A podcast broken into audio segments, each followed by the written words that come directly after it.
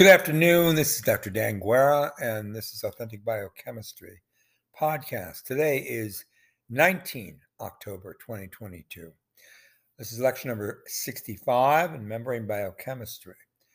Now, remember that the NLRP3 inflammasome is a cytosolic complex, and its formation is initiated by the NLRP3. The ASC, which is the adapter apoptosis associated speck like protein containing a caspase activation and recruitment domain. That's known as the CARD. And that presents as a uh, proteinaceous scaffold you also have another protein called NIMA related kinase 7, and you have an effector pro caspase 1, which you know what that is. It's going to be a convertase.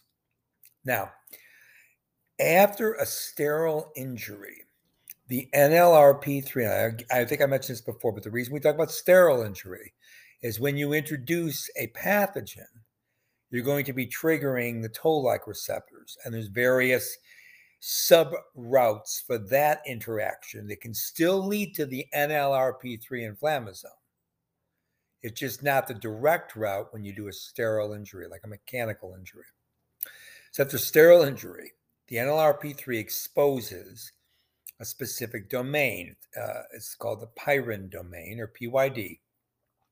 And it causes that pyrin domain to bind to the ASC, which then uses its CARD, remember that's its domain, to recruit the pro-caspase 1. So the trigger is a self cleavage and it releases its active P20, it's a 20 kilodalton fragment, that now acts as the convertase to convert pro-interleukin 1 beta and pro-interleukin 18 to those mature pro-inflammatory um, isoforms that are secreted. Now, remember that you can have an inactive NLRP3. And when you have that, the protein generates a ring structure and it's held together by a series of leucine repeats.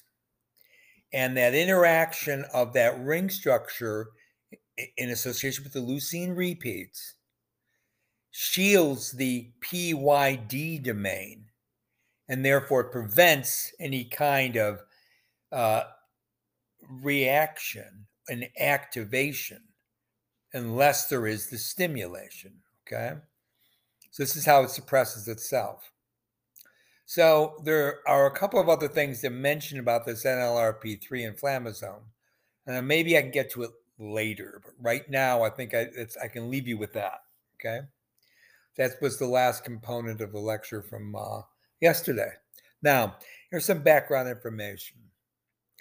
Paper was published in Nature Review of Gastroenterology and Hepatology in 2019 and it talked about a particular disease called PBC or primary biliary cholangitis.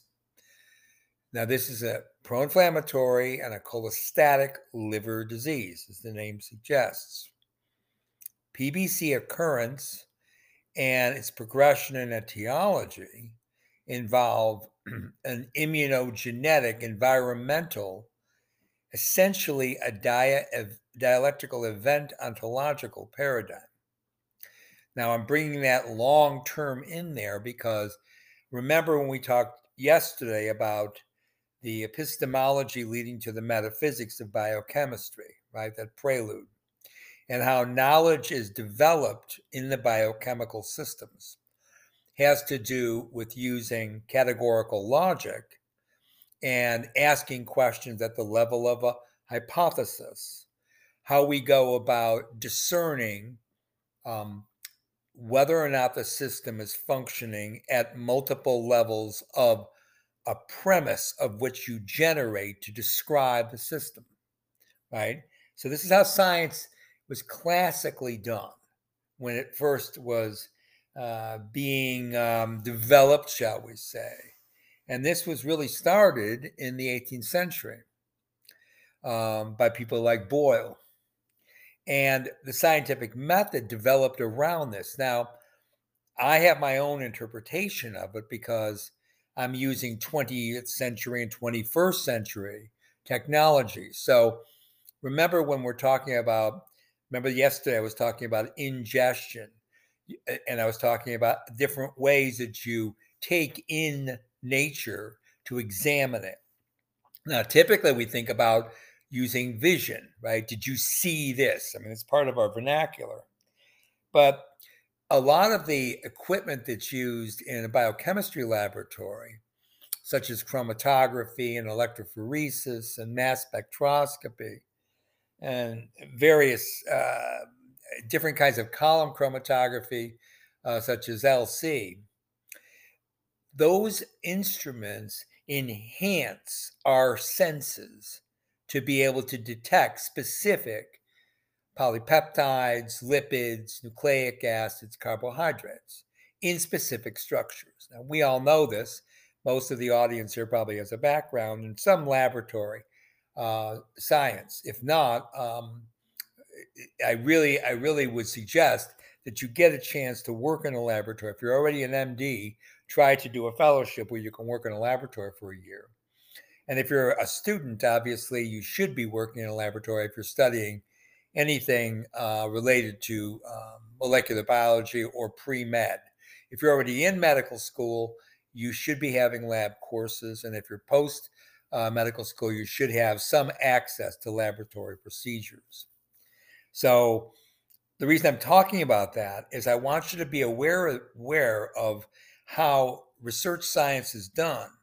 It's not simply you sit down, you read a couple of papers, you come up with, oh, uh, like some ideas, and these ideas can then generate a hypothesis about, say, a specific disease uh, lesion, and then going through what the research papers already tell us about that lesion and already determining what kind of, say, pharmacotherapy is involved in regulating that pathophysiology moving onward just slightly and then developing a couple of experiments, maybe at the cell level or at the um, animal level, all subclinical, before you get into clinical trials and say you're working on something where it's NIH funded. Um, it's more than that. Your your logic, the way that you carry out your um, increase in understanding of the system has to be hand in hand with the actual research paradigm. And unfortunately, this gets separated because often you have a research leader that writes a grant and then people come in and work in that laboratory and they have very little intellectual input into how the research moves forward. That is something that needs to be corrected, in my view, uh, because Previously, research was done hand in hand with research leaders or the principal investigator and the people that worked in his or her laboratory. That's, for example, how when I went to graduate school, how it worked out. Um, but over the years, things are getting separated more and more because labs got larger, and the actual principal investigator may not even interact very often with his graduate students or postdocs or uh, fellows coming through, through the medical school system. And that's not the way it should be done because the intellectual input should always be there. So let's go back to this PPC disease. Again, this is this is going to get us into inflammasomes. there is a clinical manifestation of this bile acid induced inflammation and fibrosis. And what you want to do when you're looking at the clinical papers and understand is to understand how the management of patient symptoms now that's uh, for example pruritus is a goal reflected in the development of the therapy. Okay? So you're looking at an apical sodium dependent bile acid transporter inhibitor, you need to understand where that fits in in the disease etiology. So even if you're not studying inflammasome um, activation, you should be aware of the fact that that's front and center in this disease. And you just need to know where it is in terms of is it distal or proximal or continual for the progression of the disease itself, causing tissue damage and higher and higher morbidity. And sometimes it's a systemic failure in solid organs, like, for, for example, this disease can. But at the same time, understand that at the biochemical level, these interactions are happening in real time. Um, for example, the production of NLRP3 inflammasome, and then the, the, the utilization of the card domain to activate that system. And what we want to know when we're studying this disease, even when we're using an inhibitor of, of say, downstream what's causing the inflammation, like bile acid, what you want to know is what that's doing to the inflammasome. And the only way you know that is if you understand the system. And the only way you understand the system is to read the research science literature. Right? You need to read it and you need to own it. You can't simply have uh, check marks next to uh, labels in your notebook saying that this this is an inhibitor of this particular interaction or this enzymatic activity uh, without knowing where that fits into the entire um, disease paradigm. Okay, so that's just that that's that's a good dialectical pursuit, taking the epistemological approach of understanding at the knowledge base and moving it into the metaphysics. By that I mean is what's really occurring, what's really there, the metaphysical edge of it, right? Okay, so this Frontiers in Immunology paper, this disease, PBC, and its associated responses in the immune element or involvement is with a protein called galectin 3. So, galectin 3 is part of this PBC pathogenesis. So, autoimmune cholangitis in, in the murine model can be induced by injecting a bacterium The particular bacterium they use is Novoschwingobium, that's the genus, and the species that's used often in the laboratory. This is a mouse study, remember. The species is uh. Okay, so Na is is the uh, genus species for the bacterium. Now, this now understand what's going on with this bacterium. There's an aromatic compound degrading system that the bacteria generates. And that's it's part of the part of how that functions is this bacterium is gram negative.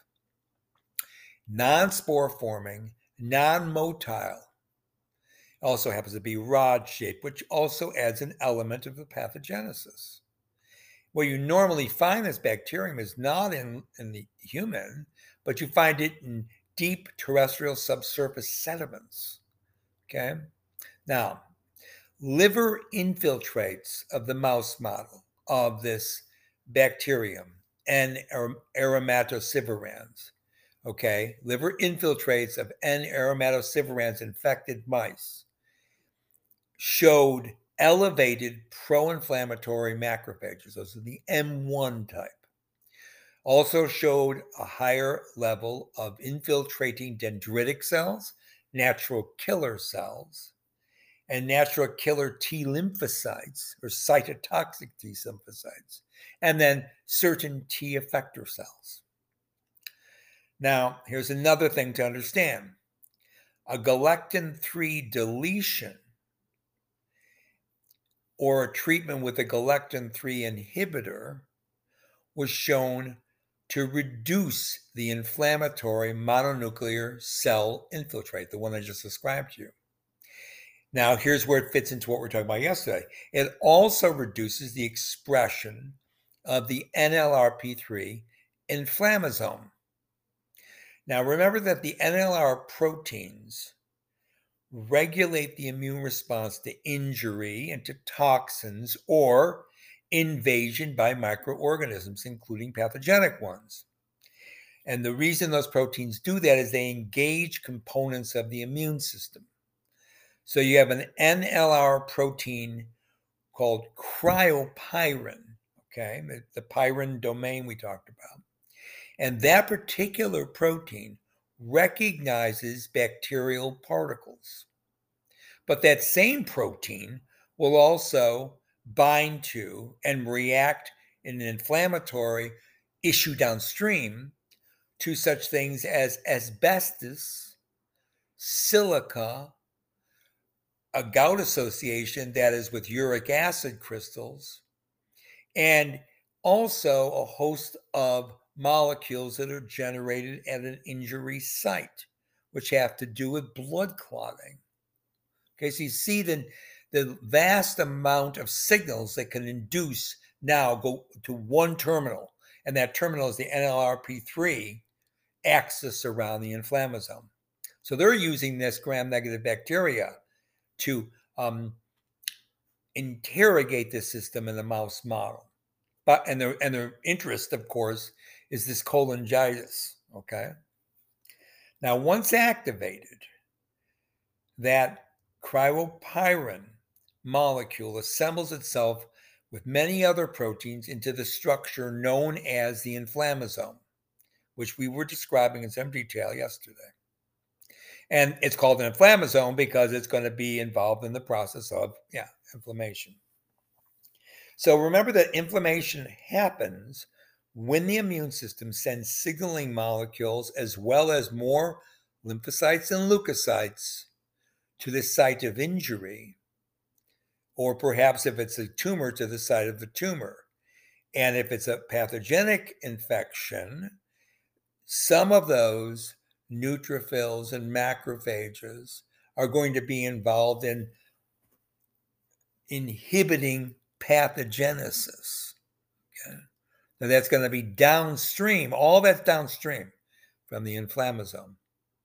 Okay.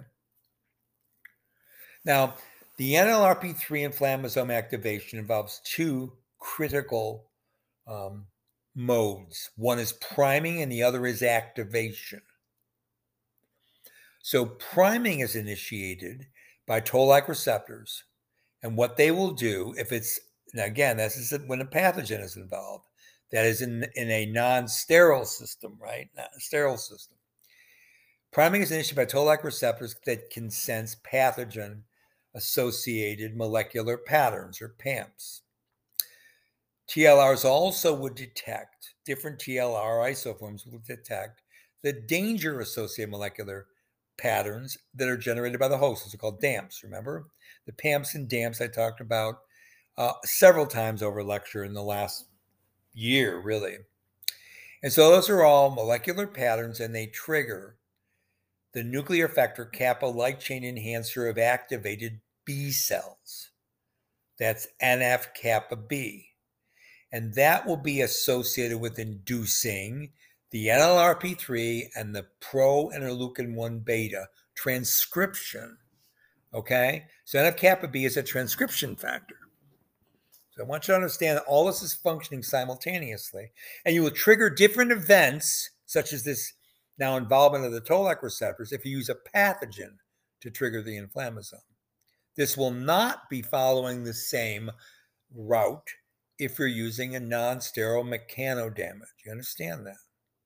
Now, all taken together, mitochondria coordinate this process. So, in addition to NF kappa B activation, the toll-like receptor engagement results in an interferon regula- regulatory factor called IRF1, and that induces a protein called cytidine monophosphate kinase 2. That's CMP kinase 2. Okay, so you know what that is. That's going to be a pyrimidine nucleotide activated kinase, right? CMP kinase 2. And there's also going to be a rate limiting mitochondrial nucleotide kinase, which will be an isoform of the CMPK2. So you have a cytosolic version and the mitochondrial version. Okay. And the mitochondrial version is normally involved in, okay, because remember the moonlighting effect of polypeptides, the initiation of mitochondrial DNA replication. So before its compaction into nucleoids, newly synthesized mitochondrial DNA is potentially triggered along with calcium influx and potassium efflux. Remember, through that VDAC pathway, right? And that will generate directly oxymitochondrial DNA. And when that occurs, those fragments of mitochondrial DNA that have been oxidized will be released in the cytosol, and they will also bind to the NLRP3, triggering the inflammasome assembly. Okay. So, another target for cytosolic mitochondrial DNA that we also brought up yesterday is a DNA sensing enzyme called cyclic GMP AMP or cGAMP synthase. For short, it's called cGAS. cGAS then leads to the activation of the stimulator of interferon genes. That's called STING. Remember, I talked about the cGAS STING complex. Now, although NLRP3 shows a preference, okay, to trigger it for 8-oxoguanine or 8-oxo-G containing DNA, any, oxi- any oxygenated mitochondrial DNA will be processed to smaller fragments that will enter the cytosol. Okay. So there's a preference for 8-oxo-G, but any fragments of mitochondrial DNA that have been essentially oxygenated because you're adding molecular oxygen to them will act as a signature to turn on NLRP3. So remember that mitochondrial DNA is processed into those fragments. They enter the cytoplasm. They trigger the NLRP3 inflammasome according to the mechanism I explained to you. And then at the same time, those fragments of DNA from the mitochondria will activate sting by phosphorylating sting. That will then mediate a downstream or subsequent interferon production by non apoptotic macrophages. Okay. So the same pathway also accounts for the release of circulating cell free mitochondrial DNA. And that too becomes, as you might guess, a systemic inflammatory mediator. Okay. So let's bring back this biliary cirrhosis for a moment. So, primary biliary cholangitis can lead to primary biliary cirrhosis. As characterized, now we're going into more detail of this, by a T cell mediated destruction of the bile duct epithelial cells that line the small intrahepatic bile duct. So the host targets of activated T lymphocytes are indeed the dihydrolipoamide acetyltransferase components, okay, of the two oxoacid dehydrogenases. So those are enzymes like pyruvate dehydrogenase. It's a host target of activated T lymphocytes or a DAMP, right? Now, there's data that suggests there is a microorganism that initiates the onset of it, and that microorganism is the one I just told you about the Novoschwingobium. Remember, it's, it's gram negative, it's strictly aerobic, found everywhere, but mostly in sediments, okay? Now, why would this happen? Well, because of mimicry. There's a protein in that bacterium called PDC-E2.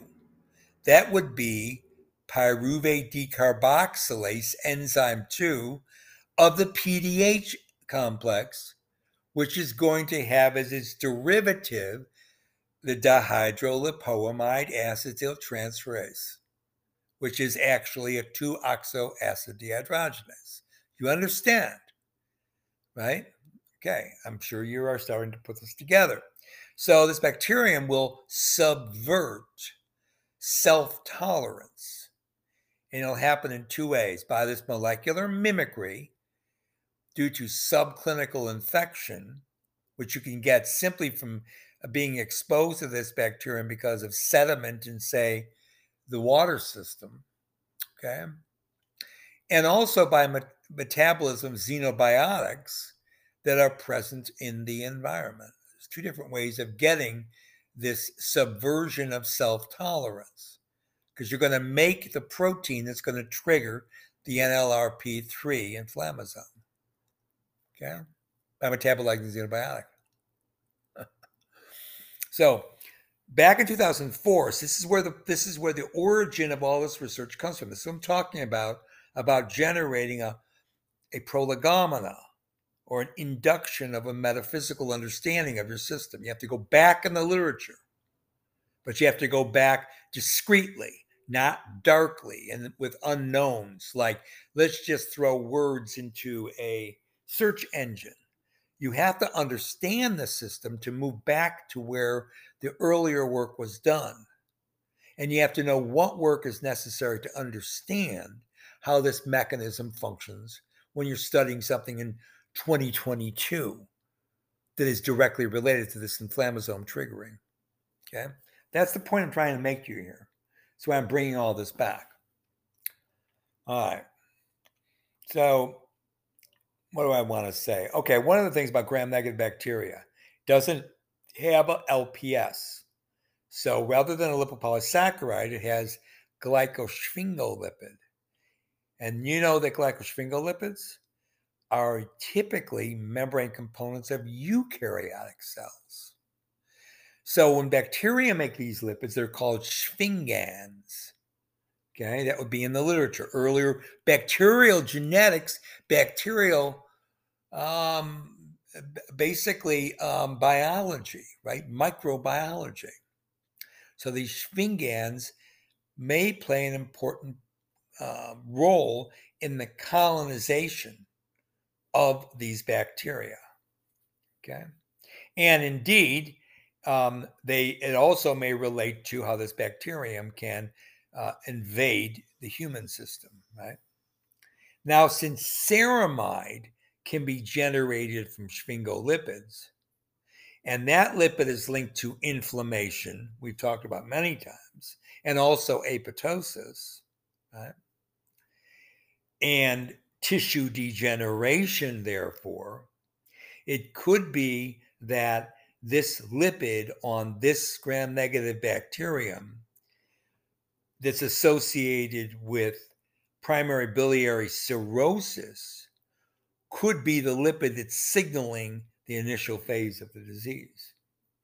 Okay. Now that comes from me reading these earlier papers. Now this isn't a component of the NLRP3 inflammasome. At least it's not one that we're talking about yet. But it's an earlier phase of the infection state. But still, you need to know this because you need to understand about molecular mimicry and about the invasion of a microbe into the uh, host system that can trigger a response that turns into a full blown inflammation utilizing the downstream mechanisms of the NLRP3 card domain inflammasome generating interleukin 1 beta and interleukin 18 and a full pro inflammatory response.